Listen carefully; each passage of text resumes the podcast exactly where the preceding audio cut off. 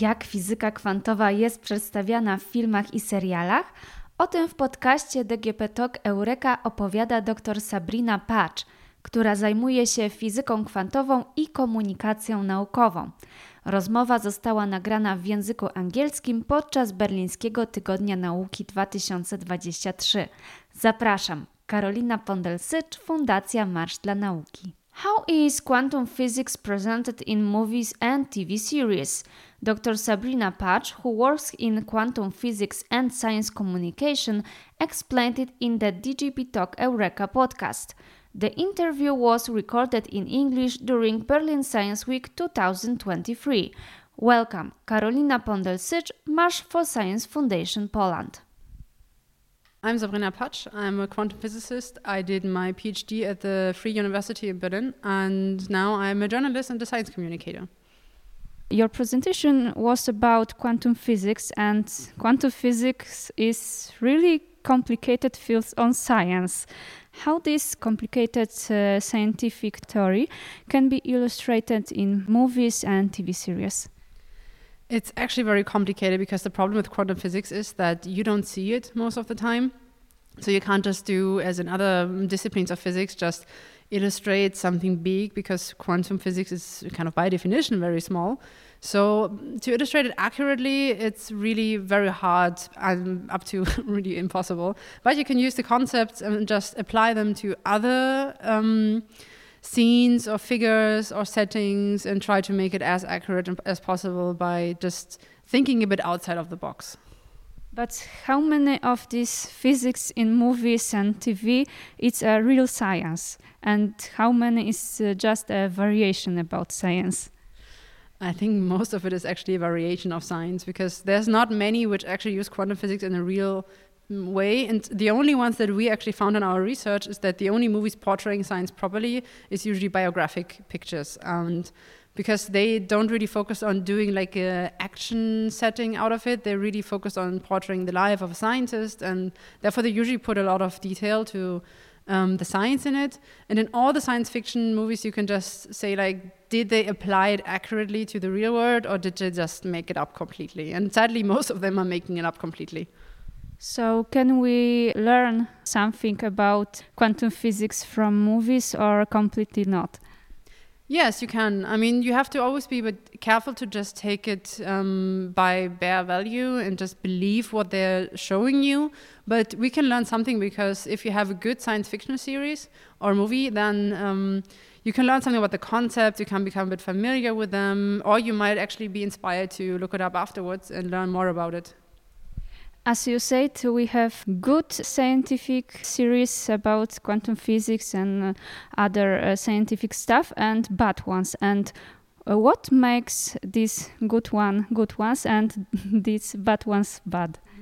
So maybe start with a bad one because it's something that happens very often what you recognize very often is that the main characters, if they try to speak scientific, they just use a lot of complicated words to put it together into a statement that nobody understands and nobody's supposed to understand. It's just supposed to show you that this person is smart, he's a scientist or knows something about science, and you should get this feeling from it. And very, very often, if you look at these statements as a scientist, it's really cringy because it usually does not make any sense. So, this is how you can actually spot very bad science in movies um, talking about good science in movies, it's it's hard to say like how it works in general, but because actually for quantum physics it's very hard to just translate it from the one to the other. But I would say if you stay if you stick to the concept and you don't try to bend it too much outside of the real science, it's usually a very good portrait. And one example of this is Futurama, the TV series, because they play with the science. It's not that they actually show you real science, but they use scientific concepts and just turn it around to make it entertaining.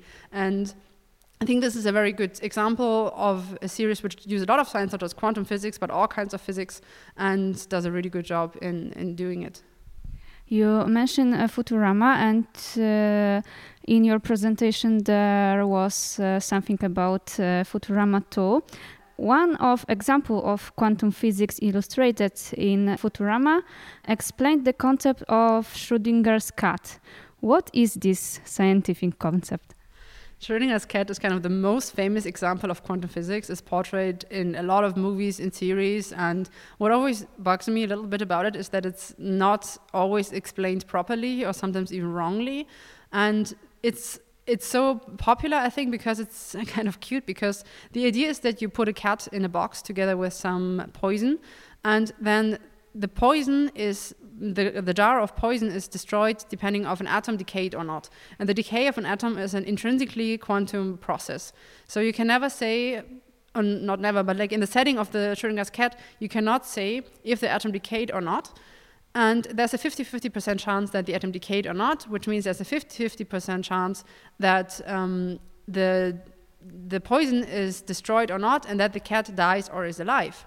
So what they do there is they couple a quantum mechanical object to a macroscopic object, in this case a cat. So they couple the, couple the atom to the cat, and then if you say that the atom is now in a quantum mechanic superposition, so it's kind of both at the same time decayed and not decayed, then by conclusion the cat must also be decayed and not decayed at the same time. And what always makes me a bit annoyed is that often it stops with that and just shows like, oh, look how cool Schrodinger's cat is. It can be dead and alive at the same time. But the actual point of Schrodinger's cat experiment is that this is not the case. We don't see zombie cats which are alive and dead at the same time. And that is the transition from the microscopic to the macroscopic world. So where is quantum and where is classics, classical physics? And where does it start and how does it relate to one another? Because by the concept, it's actually true. It's, it's, it's correct what Schrödinger stated, but it's not happening like this. And that is because everything interacts with the environment all the time. So the cat is always subject to like radiation or particles, always bombing the cat. And therefore, the cat is not actually acting as a quantum particle, and there the link is broken. And this is what Schrödinger wanted to portray: that like we don't have quantum physics in real life, we don't see it. I mean, quantum physics of course exists in real life, but we don't see it anywhere because there's always so much disturbance around that all the quantumness is destroyed instantaneously such an excellent example how we can learn something from TV series about scientific stuff. So we definitely need such a good scientific uh, movies and TV series. But uh, in the same time, do we need that bad sci-fi? Yes, that was one of the takes of our presentation that we said we also need bad science fiction, and partly we also wanted to say that to like lighten the mood a bit and not just trash bad sci-fi. But of course, not every science science fiction has to be accurate because in the end, science fiction movies are often action movies or comedies, or they're supposed to be entertaining. And except for scientists, most people don't really see the difference between bad and good science. And if you do some more creative use of science, you get people excited about science, and maybe motivate them to really look it up afterwards. And if a bad science fiction movie can motivate people to look at science more thoroughly, then it's not so important if the science was accurate or not. So it's also important to just spark creativity and get people to be interested in science. Do you think uh, we need some collaboration with science fiction filmmakers and scientists? Yes, I think that would be really great because one example where this actually happened was Interstellar, and it's one movie where they show um, a lot of general relativity with black holes, astrophysics, and stuff like that. And the science in this movie is really, really incredibly accurate. And that is because they work together with a Nobel laureate to develop the science in the movies. And I think it's a very great example that you can make good science fiction movies, even with correct science. And in the end, people were really excited about it. It, it was not that people were mm, like overtaxed with a movie which had real science in it, but it was really popular. People liked it. So I think if we had more movies like that, where the movie makers would actually get the advice of scientists, it would make movies even better if uh, we are talking about some collaboration between uh, filmmakers and scientists, I'm curious if some scientific quantum physics experiments uh, that are shown in a spectacular way in movies and TV series they look like that in reality. Are they dangerous or give some spectacular effects Okay, actually, in many quantum experiments, you don't see anything because. So I'm a theoretical physicist, but I work to, worked together with experimental physicists, and what you see is just a room full of like machinery and some computers and stuff, you don't actually see much because the quantum world is so small. It's like single atoms, and you can't see, cannot see a single atom with your own eyes. So many, many experiments that you're doing, you cannot actually see much. You only see them afterwards on the computer. There is some exceptions though. For instance, there's the double slit experiment where you're shining photons, so particles of light, onto uh, like a wall which has two slits in it, and then you see some patterns on the other side. And depending on so the, the pattern is always the same, but you can only explain it if light is a quantum particle. And there, of course, you see the pattern on the wall. You see that it behaves differently than you might have expected it behaves because you see actually not, if you have two slits, you don't see two dots of light on the other side, but you see a lot of dots, a, ro a row of dots on the other side. And this is counterintuitive. And this is one example of a quantum experiment that you can actually see in real life, but it's one of the few.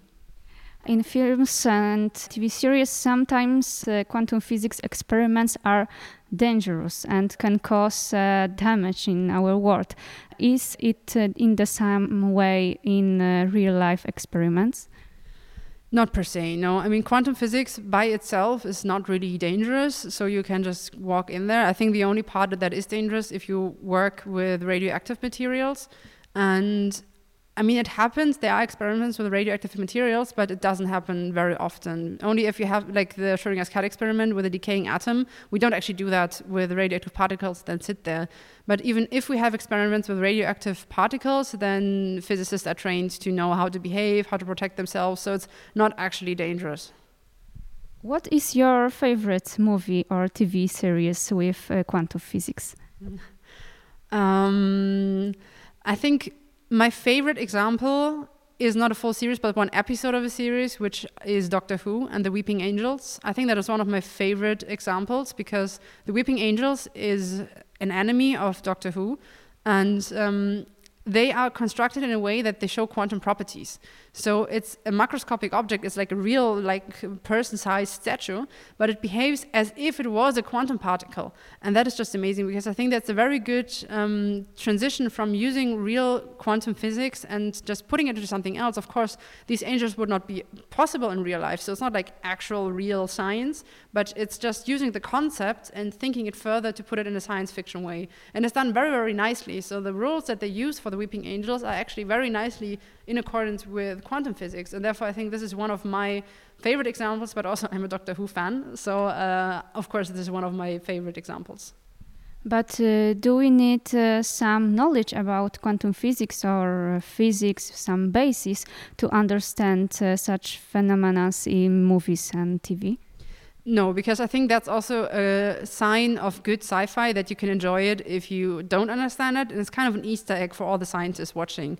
And again, uh, the Weeping Angels, you understand them and you like them or hate them, depending on which position you have. Um, even if you don't understand that it's a quantum effect that they're using, but um, it just gives you like this little bit of extra if you understand it. And for instance, also Futurama does that a lot. There's a lot of Easter eggs hidden in the series that you might not understand as a non-scientist, but as a scientist, it just makes the series even a little bit better. But it's not necessary. Thank you very much. You're welcome. I enjoyed it. Guest on the DGP Talk Eureka podcast was Dr. Sabrina Patsch, who works in quantum physics and science communication. Gościem podcastu DGP Talk Eureka była dr Sabrina Patch, która zajmuje się fizyką kwantową i komunikacją naukową.